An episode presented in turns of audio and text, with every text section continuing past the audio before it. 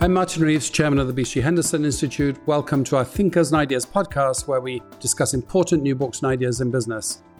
I'm joined today by Renee Mauborgne.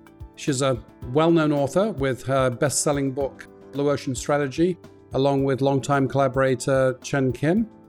And the book was, of course, a, a global bestseller. And she's just written a new one, which also promises, I think, to be a very important book called Beyond Disruption Innovate and Achieve Growth Without Displacing Industries, Companies, or Jobs, coming out from Harvard Business Review Press in May 2023. And that's what we're going to be discussing today. So thank you so much for joining me, Renee, and congratulations on the book. Thank you, Martin. Lovely to be with you. So let's start at the beginning. What is non disruptive creation, uh, Renee? Non disruptive creation is creation without destruction. It's when you create a new market where there once wasn't any, so there's no displacement of industries, companies, or jobs. In a sense, it's the flip side of disruption. It's of got some intersection with Blue Ocean strategy, at least in my mind. Both deal with uncontested spaces or creating new spaces. Is, is it merely an extension of that, or is there something fundamentally different about the idea? So it is different from the idea. So what happened is, you know, in the field of strategy, the whole field for blue ocean strategy was focused all on competing and saying there's existing markets. And blue ocean strategy challenged that paradigm. And we said, well, there is existing markets and competing, but there's also new markets and we can create. So that's what blue ocean strategy did. And when we came out with that book, people in the field of innovation came out and said, well, if you create that's innovating is how is that different from disruption or destruction? So we then looked at our database and we found there's a few cases of destruction, but most blue oceans are created across existing industries. But then we saw something else that occurred in the, our database as it was growing. And that was a few cases that were outside of existing industries that had no displacement at all.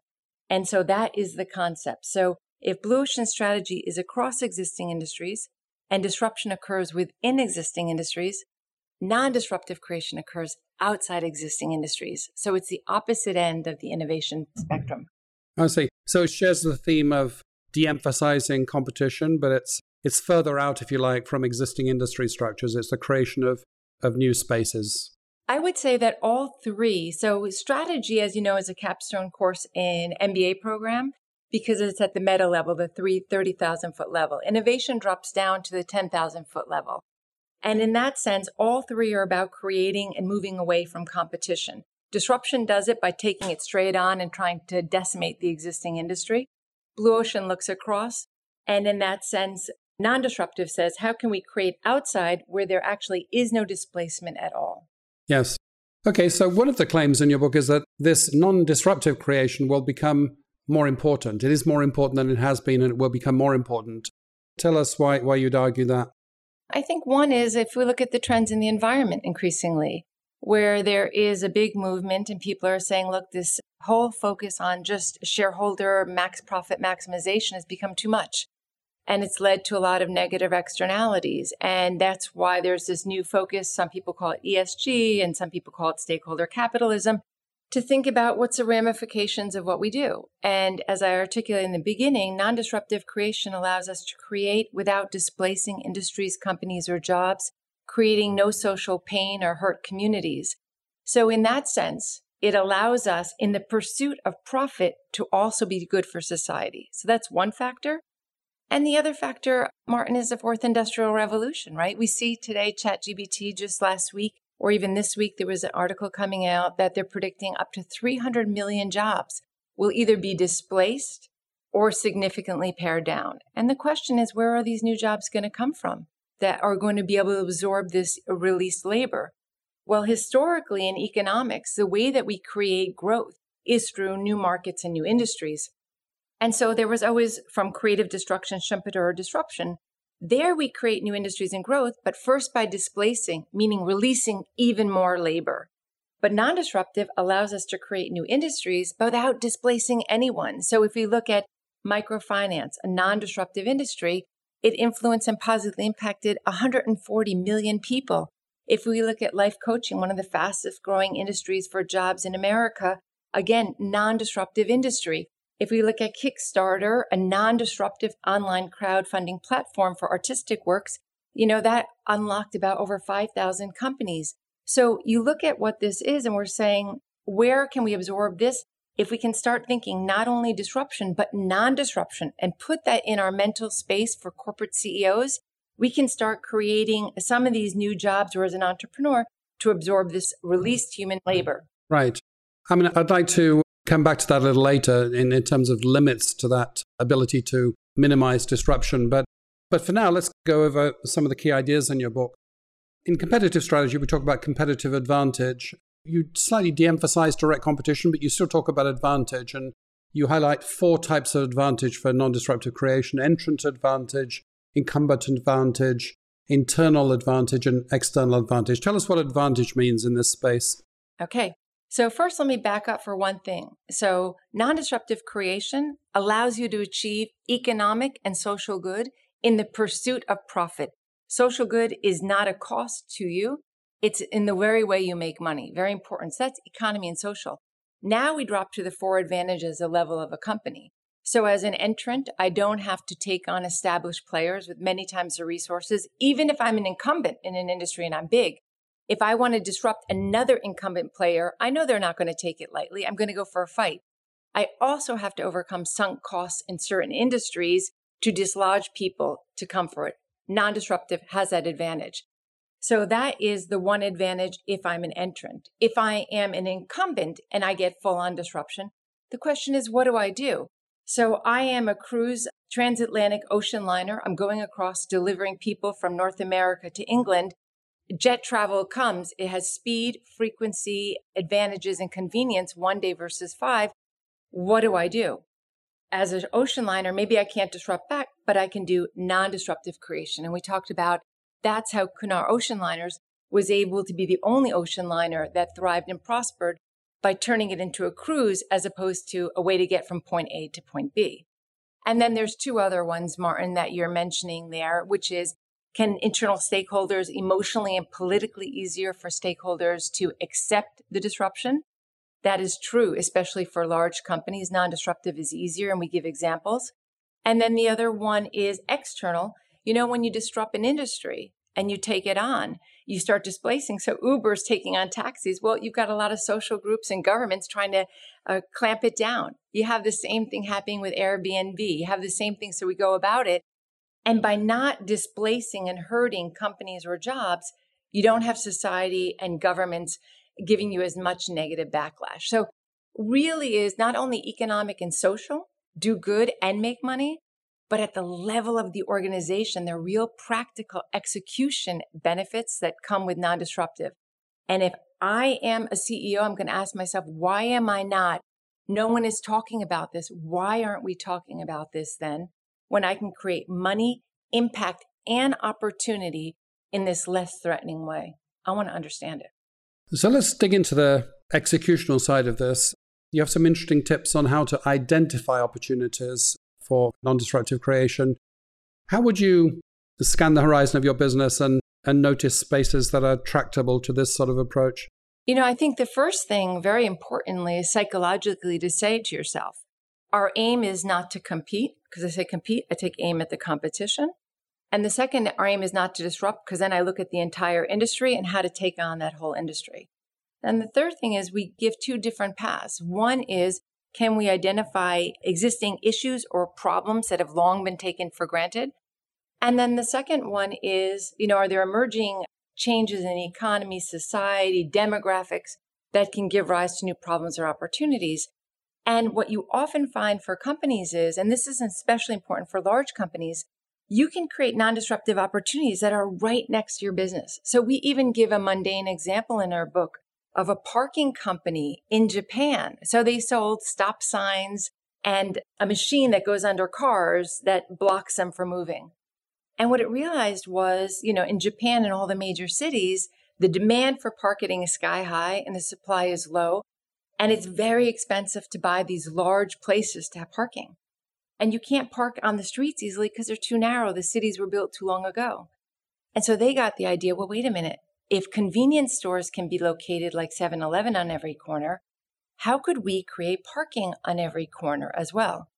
And they started noticing that in between all these old buildings are sometimes little alleyways and there's room for one, two, three spots. And they said, gosh, those people, they're not making any rent on it. Those are such desirable spaces.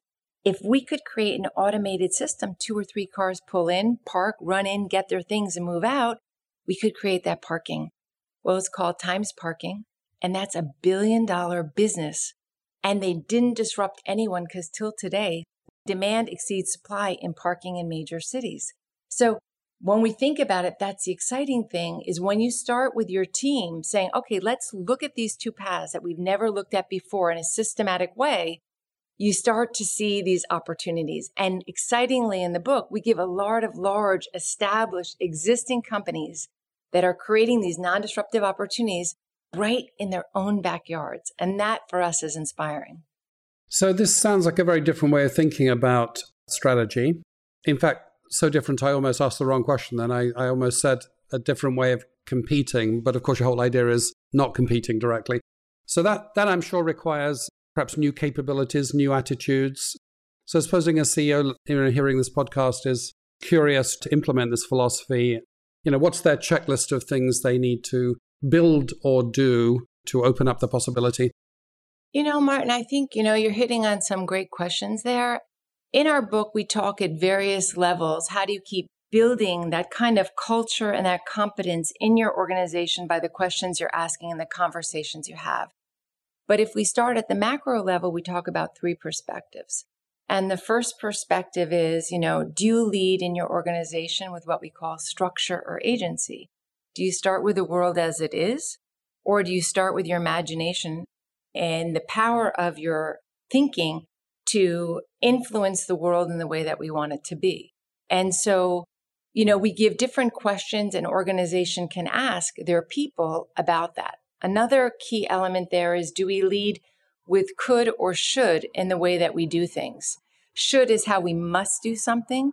The minute you say should, of course, you freeze people. And more than that, many ideas don't even enter your mental space on how to execute something because it's too far out there to even imagine it's feasible. So, so many ideas get taken out of even discussion because they don't meet the sieve of being very feasible and very realistic. You'll see that in a family, by the way. When you have a very demanding parent that's always demanding their child answer exactly, child is afraid to speak. They won't speak. And you lose so much of their knowledge, their wisdom, and they come up with the craziest ways to do something. Mom, that's how you could fix something. But then you have, honey, what do you think could be? And you just start listening. They don't feel threatened by it. They're open. They start exploring. So, well, wait a minute. What about that? What about that? they become relaxed, their shoulders drop.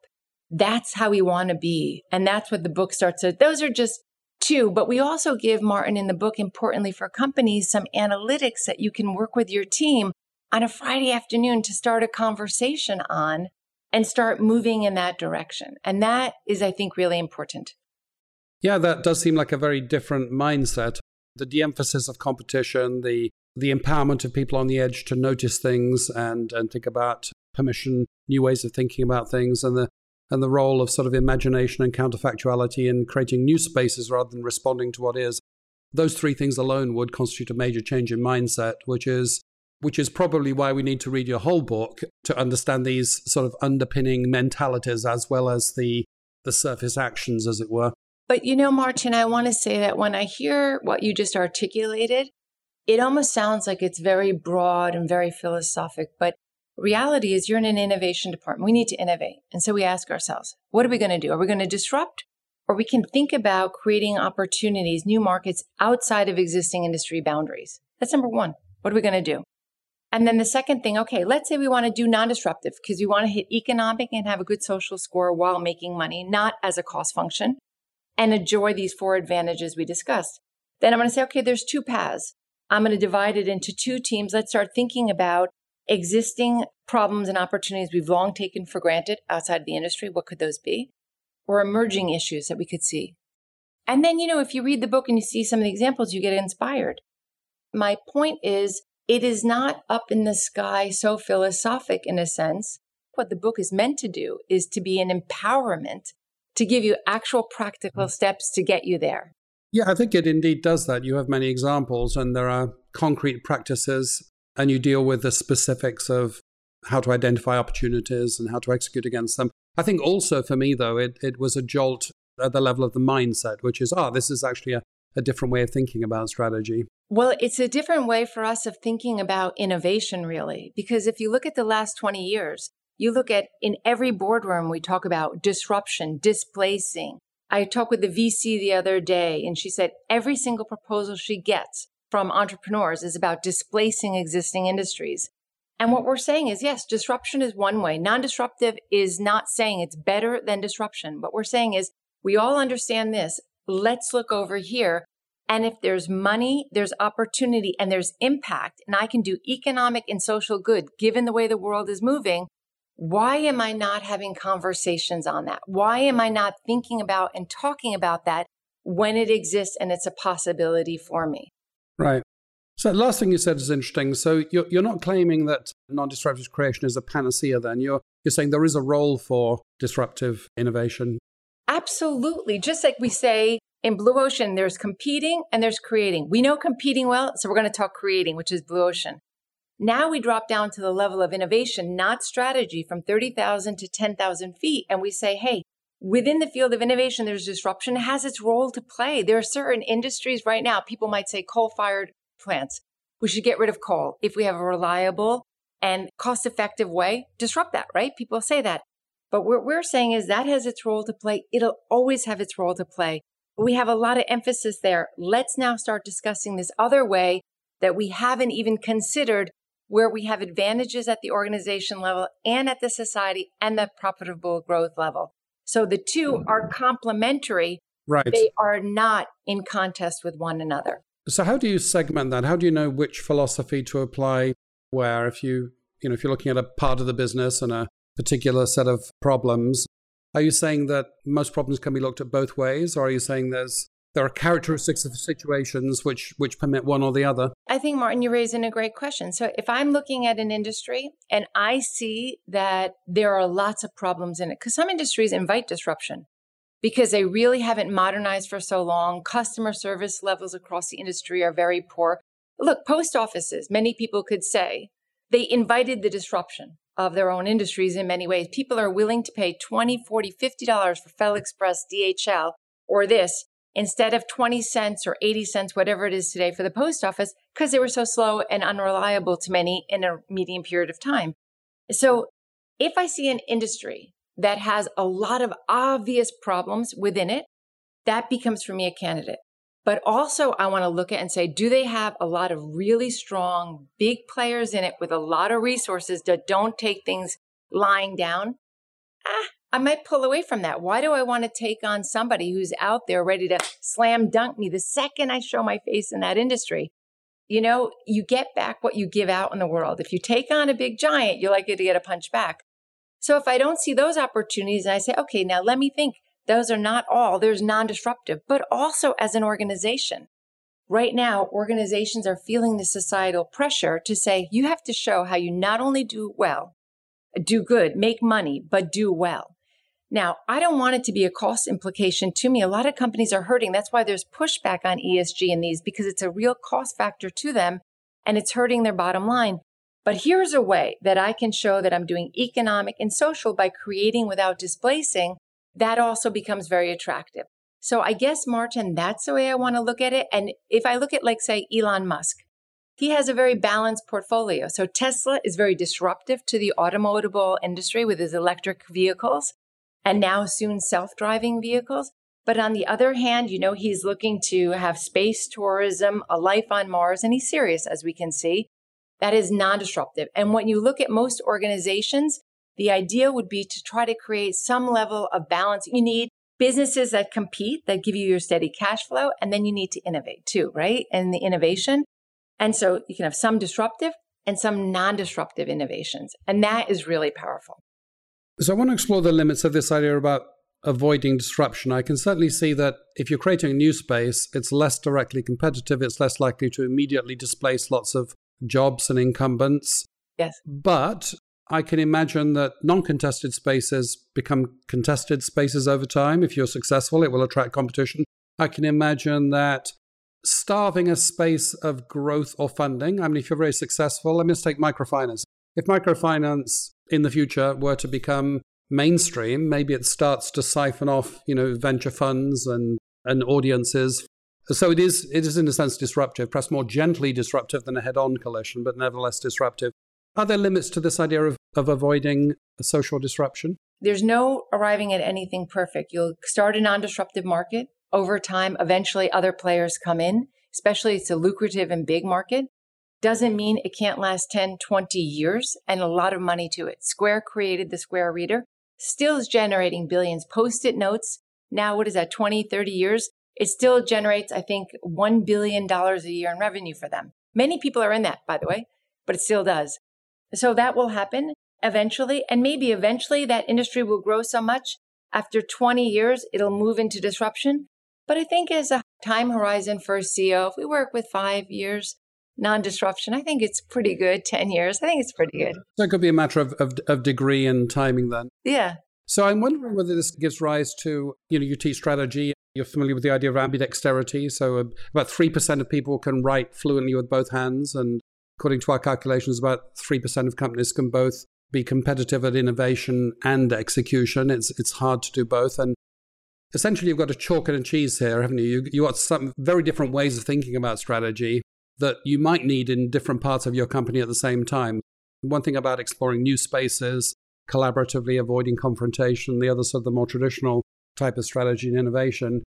Have you seen companies that can master both? And is there any challenge or tips or capabilities to be able to master both philosophies? I think it's very important that when you set out to do non disruptive and you innovate, that you do bring people from the different parts of the organization when you articulate there's this opportunity that we see.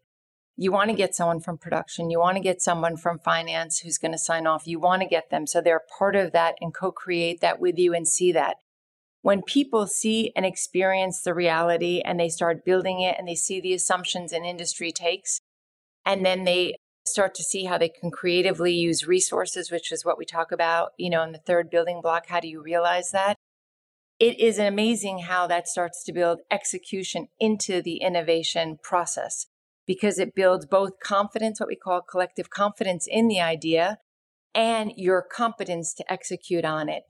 So the whole three building blocks we articulate in the book from identifying the opportunity, finding out how to unlock it, and realizing it step by step build a collective confidence of the people in the idea. They believe in it, they can see it, they know there's money there. And then they have built up collectively the creative competence to execute it. And that is when confidence and competence meet, that execution tends to follow. I think that often in companies, we treat formulation and execution, whether in strategy or innovation, as separate. And I think that's when there is more of a breakdown instead of getting people involved, because when they co create with you, the execution tends to work better. So I think, you know, this is what the book tries to articulate as well. Because in the end, we're all human beings and we need to be part of something to execute on it. So it's a great question, Martin. So, unfortunately, our time is running out. I want to maybe ask you about two specific major disruptions to end with. So, the first one is AI, very much in the news. And you know, whatever we think of the technology, I think we can say it's, you know, the rollout is one of the fastest in history. We've seen this acceleration curve of rollouts. Now we have an even faster example, OpenAI. You know, I'm not sure whether to swallow whole the reports of millions of jobs being disrupted. Often that was predicted in the past and didn't happen. And, you know, I think we're all familiar with the example of ATMs and bank tellers and so on. There was not the dislocation people thought, but nevertheless could have major disruptive consequences. Is that something that can only be a disruptive innovation, or are you thinking about non disruptive creation opportunities for AI too? So let me make two comments on that one. So, first, technology, including AI, is a means to an end. And the question is, how are you going to aim that technology? Are you going to aim it to disrupt and build businesses that disrupt others? Or are you going to try to think about how can we, with our imagination, use it to create these non disruptive opportunities for us? So the ultimate decision of how that technology used gets determined by us, not by the technology. So we have that agency to think about what we want to do with that. And that's a very important conversation the future is not written, it's not out there. It's what we make of it. And we have to realize that. The other thing, though, you make a point, and that is that AI and all new technologies, they, they do displace. And of course, they'll create new jobs we can't even imagine. So even when, you know, the internet came, no one could have imagined the post of social media moderators or, you know, website builders. All new jobs come up that we don't even imagine. What we're seeing this time, though, I think is a little bit different, is just as you hit on, the speed is at a speed no one has ever seen before. So, what that means is this like likelihood that the release of human beings might come faster than society is immediately able to absorb, which can create a social shock, you know? And so we need to, I think, really start thinking about that very seriously. But yes, there will be new jobs. I hope there'll be even more jobs than we've ever seen. So we won't have that problem in society. But what I want to do as an organization is I want to start having and not acting like it's a fait accompli, that it has to displace all of us, and start asking, how can we start to use that to create and do things that we never did before that will allow us to create jobs and opportunities that better our world instead of simply displacing? And I think that's an important conversation for all of us to have. So, right. So, to wrap up, I'd like to ask you about um, a very interesting market and technology, a highly disruptive one called uh, Renee Mauborgne. So, you, you wrote this strategy book, Blue Ocean, and probably because of the brilliance of the idea, but I'm sure because of how you communicated it too, you know, you sold many more copies than any other strategy book. You've been adopted probably by, by companies and implementers to a greater extent than uh, other you know would be strategy panaceas and and so you, in a sense you've you've been a disruptive technology yourself. Tell us how that played out. I mean if you if you were writing a case study on your own book here i mean what would you say about what was being replaced or challenged and how that process of disruption or perhaps you don't see it as a process of disruption how did how did this play out? Yeah. So martin first i want to recognize you know i'm so delighted to talk to you about my colleague chan kim you know who i've worked with and you mentioned in the beginning We've been on this research journey for over 30 years together. And I wish I had some magic formula to tell you about that because, you know, when we wrote our first book, we were professors based in Europe at the time. There was no bestseller from European based professors ever in America. Many people had not heard of our school, INSEAD. And Harvard believed in our ideas greatly because we had had a series of best selling Harvard articles. But, you know, it really wasn't certain. And many people didn't know. And then the book came out and we just did the best we could. And I think, you know, we never thought about becoming a bestseller. We thought about writing the best book. Harvard and a few publishers courted us for over five years to write it. And we thought we didn't have anything important to say. It wasn't enough. And then when we could finally articulate it, so I mean, I wish I had some silver bullet, but I would just say, I think asking yourselves is an, an issue of importance. We saw at the time when we started our research and we were based in Michigan, and America was being challenged by global competition for the first time. Industry after industry was decimated. And why? Too much competition. And yet, what we were teaching in school was how to compete, the very thing that was killing us. And so we said, well, why only compete, create? And I think that message really resonated. And then we had tools and frameworks. And now I think if I look at our current book, which took us a long time to come to fruition as well. We're very slow. We say the world in innovation always talks disruption. I need to displace and destroy to create. And we say, well, why? Because there's all these companies, this money, and this impact where in the pursuit of profit, I can also do social good. Why wouldn't I do that with these advantages? And so maybe it's opening up another avenue. So I don't have any um, tricks. Maybe Chan and I laugh sometimes and we say, well, one's a woman, one's a man, one's Korean, one's Asian. We were American and we were based in, so we're kind of a blue ocean team.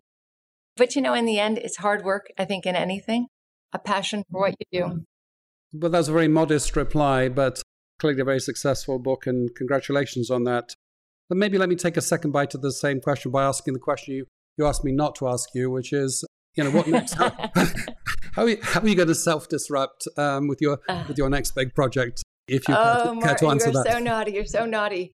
But let me go back on something. Blue Ocean strategy was non disruptive creation, if you ask us, because the world focused on competing. We said, let's create a space outside of what we think in strategy that no one is, which is creating.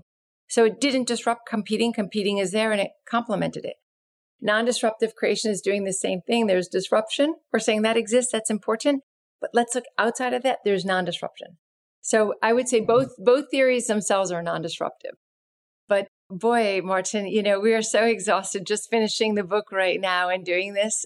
So we're just excited to start to share the ideas. Our database keeps building. You've asked some good questions that we will go back and think about to enrich our thinking on it, come up with subsequent articles to help answer it. And we look forward to having conversations with companies, nonprofits, and even governments on talking about some of these ideas. So I guess that's our next challenge. And maybe, I know, taking a deep breath as well. So maybe that's the next book the role of uh, leisure, recuperation, and taking a deep breath in, uh, in business strategy or something. There you go, Martin. Well, thanks so much for spending time with me today and uh, discussing this book, which I strongly recommend, I think, to any strategist or, or leader. It's a, it's a very different way of thinking about strategy and innovation. I think very pertinent given the the major disruption that we're social disruption potentially that we're about to see with the unleashing of of AI. And I think in a, at a time when the social conscience of businesses is very much under pressure and when we're seeing declining aggregate growth rates, a very relevant topic. So thank you very much, Renee. Martin, it was a real pleasure. Thank you so very much. I've been discussing Beyond Disruption, Innovate and Achieve Growth Without Displacing Industries, Companies, or Jobs, coming out in May 2023 from Harvard Business Review Press by Renee Mauborgne and Chan Kim. If you've liked this podcast, then please subscribe on your favorite podcasting platform. And as always, we welcome your feedback.